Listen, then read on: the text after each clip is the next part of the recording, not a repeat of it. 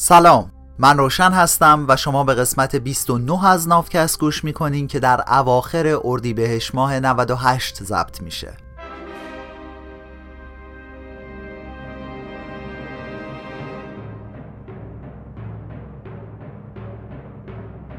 تو نافکست من در حال ترجمه و تعریف کتاب سیپینز نوشته یووال هراری هستم.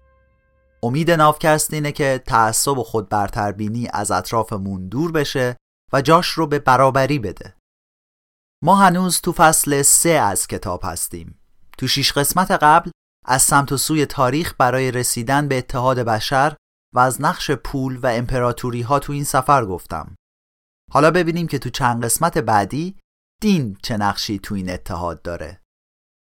این قسمت ساکت کردن بره ها تو یکی از واحه ها یا همون آبادی های وسط کویر تو آسیای میانه یه شهری ساخته شده به اسم سمرقند داخل پرانتز سمرقند و بخارا اون دوتا شهری هستند که حافظ حاضر بود به خال هندوی آن ترک شیرازی ببخشدشون سمرقند و بخارا امروز بخشی از کشور ازبکستان تو شمال افغانستان هستند.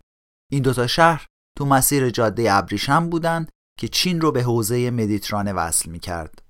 قدمتشون هم حداقل به زمان امپراتوری کوشانیان که تو قسمت قبل بهش اشاره کردم برمیگرده. پرانتز بسته.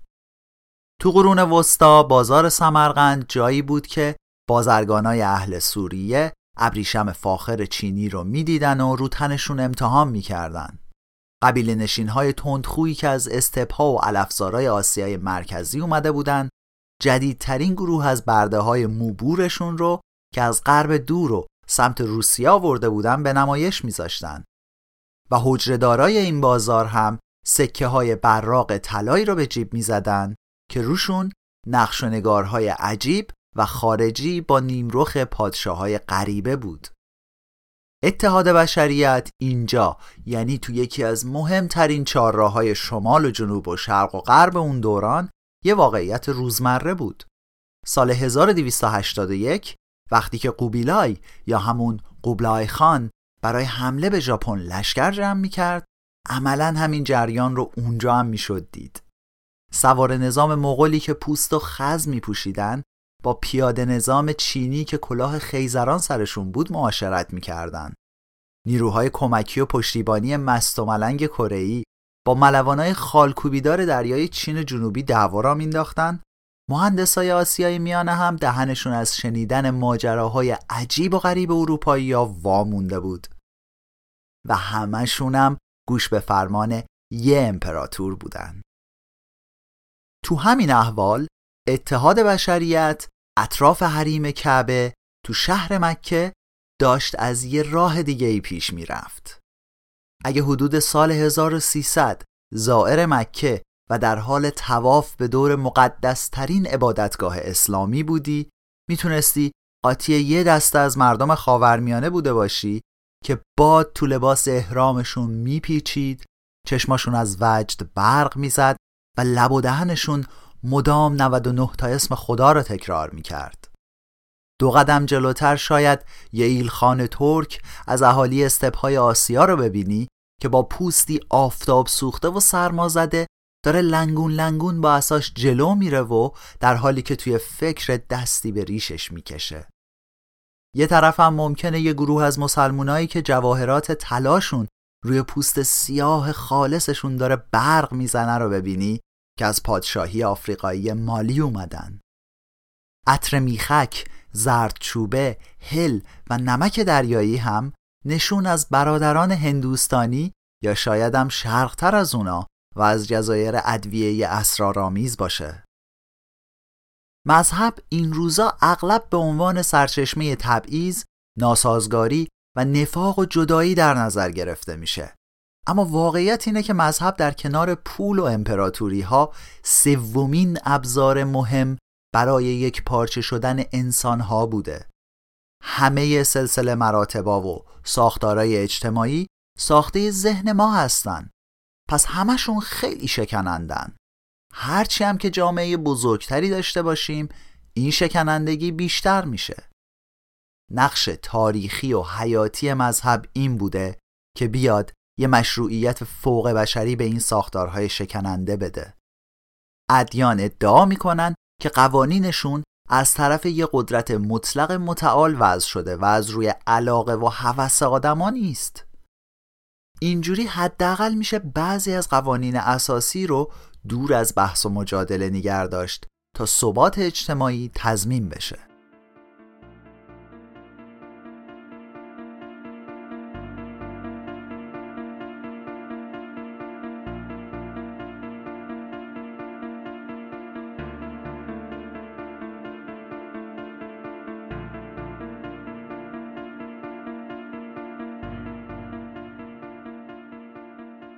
پس به دستگاهی از ارزش ها و عرف های انسانی که رو اساس باور به یه نظام فوق بشری ساخته شده میشه گفت دین، آین یا مذهب. این موضوع شامل دو تا شاخص جدا از هم یا متمایز میشه. یک ادعای ادیان اینه که یه نظام فوق بشری وجود داره و این نظام محصول هوا و هوس یا توافقات آدما نیست.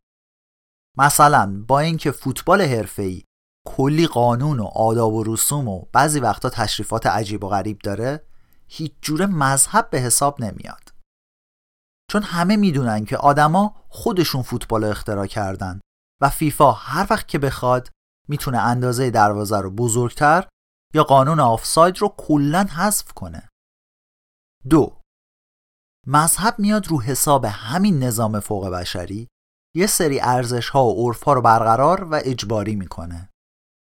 همین امروز خیلی از غربی ها هستن که به روح و جن و پری و تناسخ به معنی حلول روح فرد در گذشته توی جسم جدید باور دارن.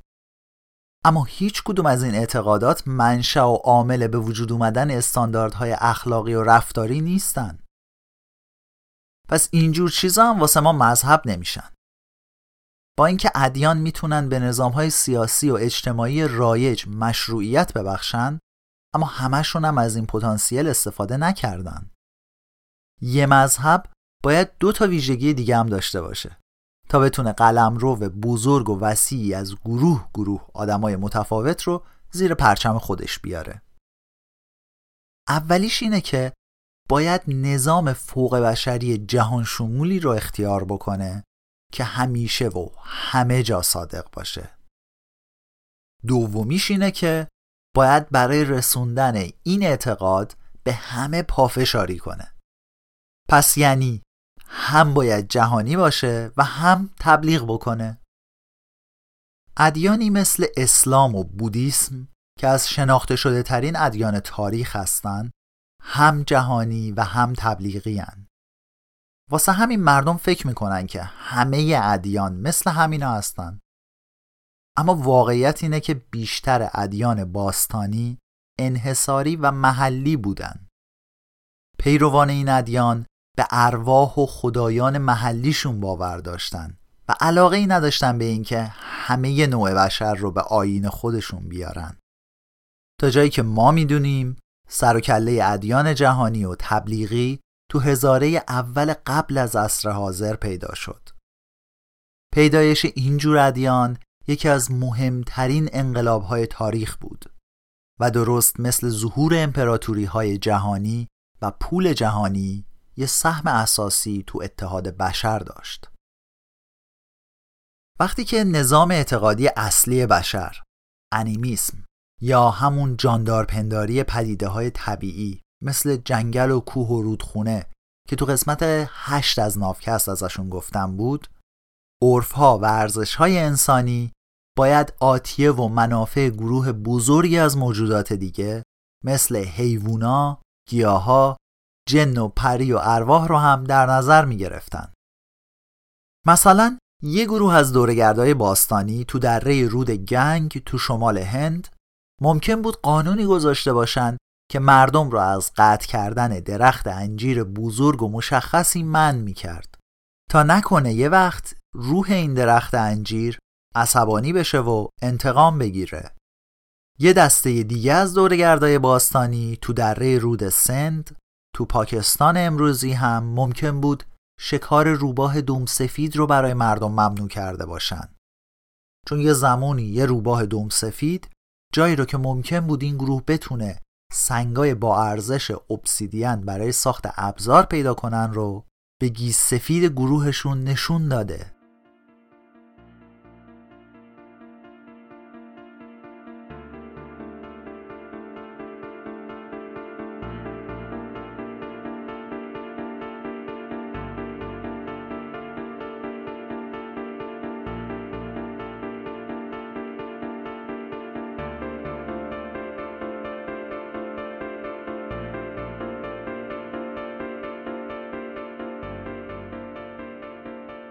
همچین مذاهبی ترجیح می‌دادند که اعتقاداتشون محلی باشه و تاکیدشون روی ویژگی های منحصر به فرد مکانها، آب و هوا و پدیده های مشخصی بود. بیشتر دورگردای باستانی کل عمرشونو تو محیطی به اندازه تقریبا هزار کیلومتر مربع میگذروندن. ساکنین یه دره مشخص باید نظام فوق بشری حاکم بر دره محل زندگیشون رو درک می‌کردن و برای زنده موندن خودشون رو با همون مقررات وفق می‌دادن. لازم نبود مردم منطقه رود سند یکی رو بفرستن به منطقه رود گنگ تا مردم اونجا رو مجاب کنه که روباه دم سفید شکار نکنن. اینکه بیای مردم یه دره دوردست رو قانع بکنی تا دنبال رو همون قوانین باشن کاملا بیمعنی بود. به نظر میاد که انقلاب کشاورزی همراه با یه انقلاب مذهبی بود. گروه های دورگرد حیوونا و گیاهایی رو شکار و جمعآوری می‌کردن که شاید هم از نظرشون جایگاه برابری با انسان داشتن. همون جوری که وقتی ببرا آدما رو شکار می‌کردن به این معنی نبود که انسان جایگاهی پایین تر از ببرا داره وقتی هم که آدما قوچ و میش شکار می‌کردن به این معنی نبود که این گوسفندای وحشی از آدم پستتر هستند.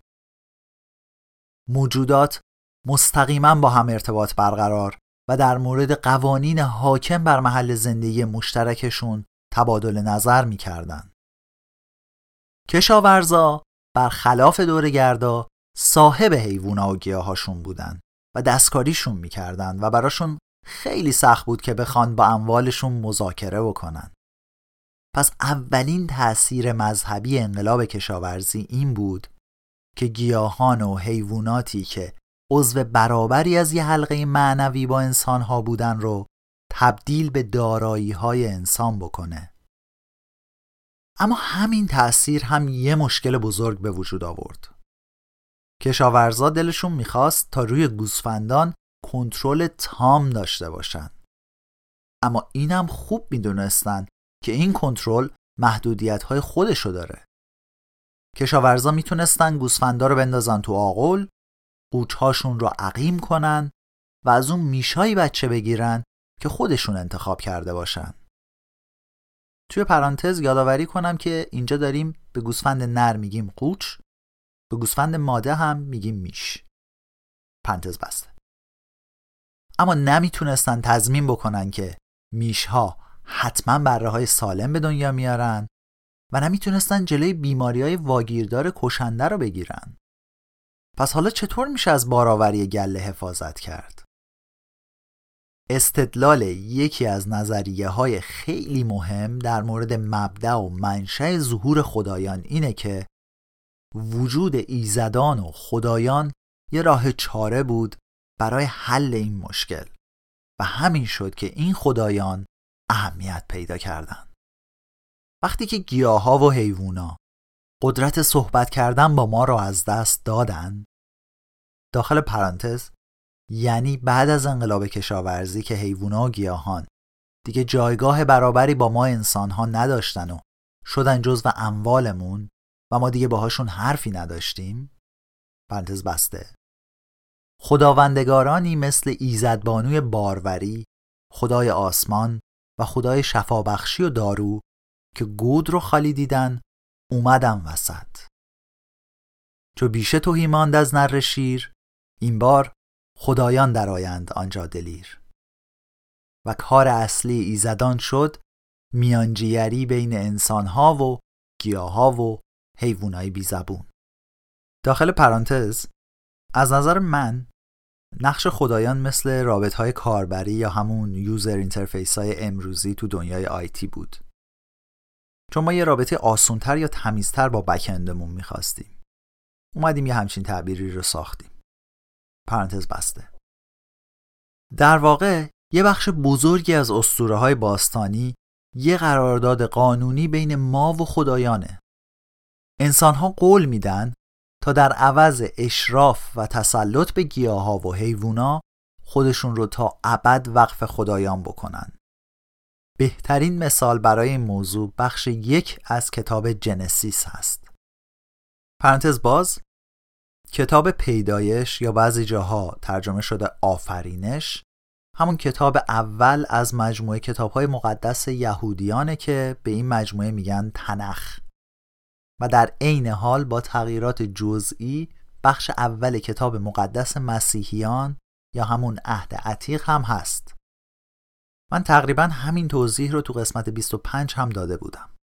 پرانتز بسته. پیشکش کردن گوسفندا و شراب و شیرینی برای قدرت‌های الهی که در عوض به انسانها قول فراوونی دام و محصول می‌دادند بخش اساسی آینهای مذهبی تا هزاران سال بعد از انقلاب کشاورزی بود.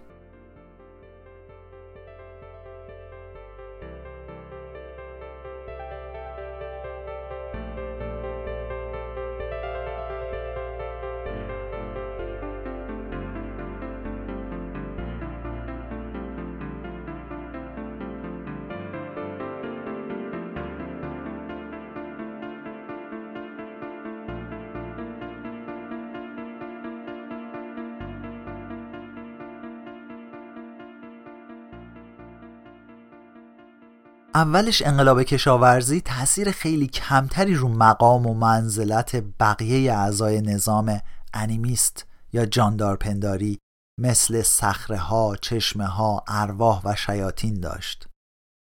اما همینا هم یواش یواش جایگاهشون رو به این خداهای جدید دادن.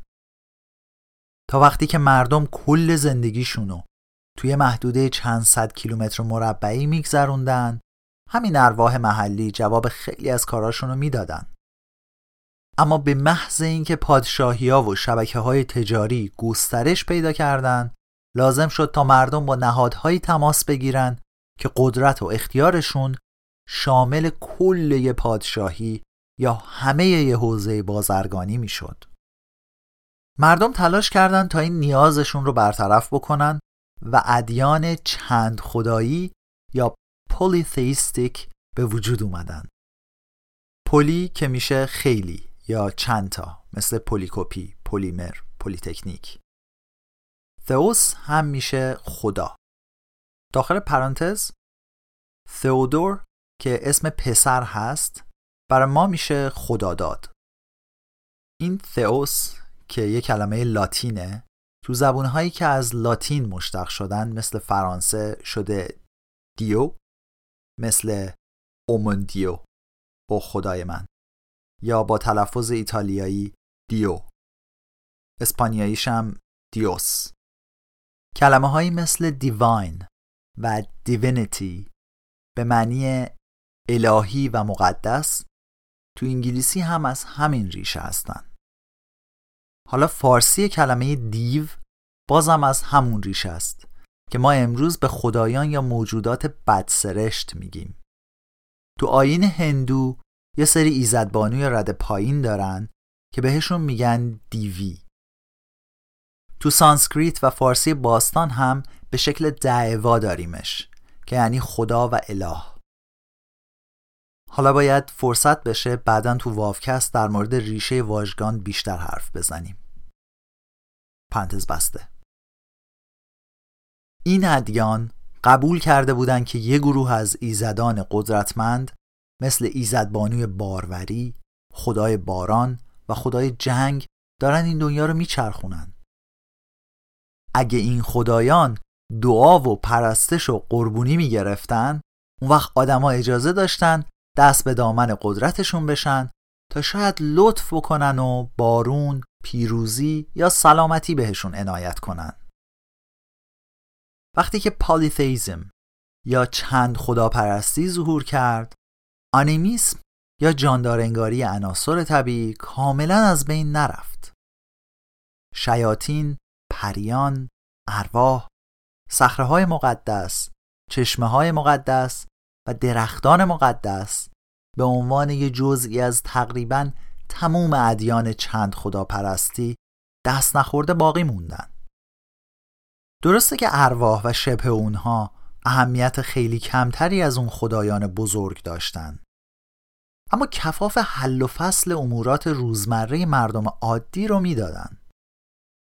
توی پایتخت شاه می اومد با نیت پیروزی به بربرها ده تا ده تا گوسفند چاق و چله رو به پای خدای جنگ قربونی می کرد. یه کشاورزی هم تو خونه رعیتیش برای پری درخت انجیر شمی روشن می کرد تا بچه مریضش رو شفا بده. با همه این احوال تأثیر اصلی پیدا شدن ایزدان قدرتمند بزرگ روی گوسفندا و شیاطین نبود. تأثیر اصلی ظهور اونا روی جایگاه گونه بشر امروزی یا هوموسیپینزا بود. کسایی که به آنیمیسم اعتقاد داشتن فکر می‌کردن که انسانها هم یکی از چندین موجود دیگه هستند که دارن تو این دنیا زندگی می‌کنن. اما چند خدا باورا دنیا رو بیشتر یه انعکاسی از رابطه انسانها و خدایان می‌دیدن. اونا فکر می‌کردن که نظر و نیاز و گناهان و کار ثواب ما سرنوشت کل این زیست بوم رو تعیین می‌کنه. این چند خداپرستا فکر می‌کردن این سیل وحشتناکی که اومده و میلیاردها مورچه و ملخ و لاک پشت و کل و بز و زرافه و فیل رو با خودش برده فقط به خاطر این بوده که چند تا آدم احمق خدایان را عصبانی کردند. با این طرز فکر چند خداپرستا هم جایگاه خدایان و هم جایگاه نوع بشر رو خیلی بالا بردن. تو این نمایش عظیمی که رابطه انسان و خدایان رو به تصویر می‌کشید اعضای کمقبالتر نظام قدیمی آنیمیسم مقام و منزلتشون رو از دست دادن. یا شدن سیاهی لشکر یا هم یه گوشه یا صحنه تبدیل به دکورهای بیزبون شدن. این پایان بخش اول از ادیان یعنی قسمت 29 از ناوکست بود. تو این قسمت شنیدیم که احتمالا اولین دسته از ادیان محلی بودن و اعتبار انسان و عناصر دیگه طبیعت براشون یکی بوده. اما احتمالا انقلاب کشاورزی موازنه رو به هم زد و انسانها ترجیح دادن تا بالاتر از بقیه موجودات باشند و با تخیلاتی که منشأ غیر طبیعی داشتن هم صحبت بشن و در نتیجه سر و کله خدایان پیدا شد.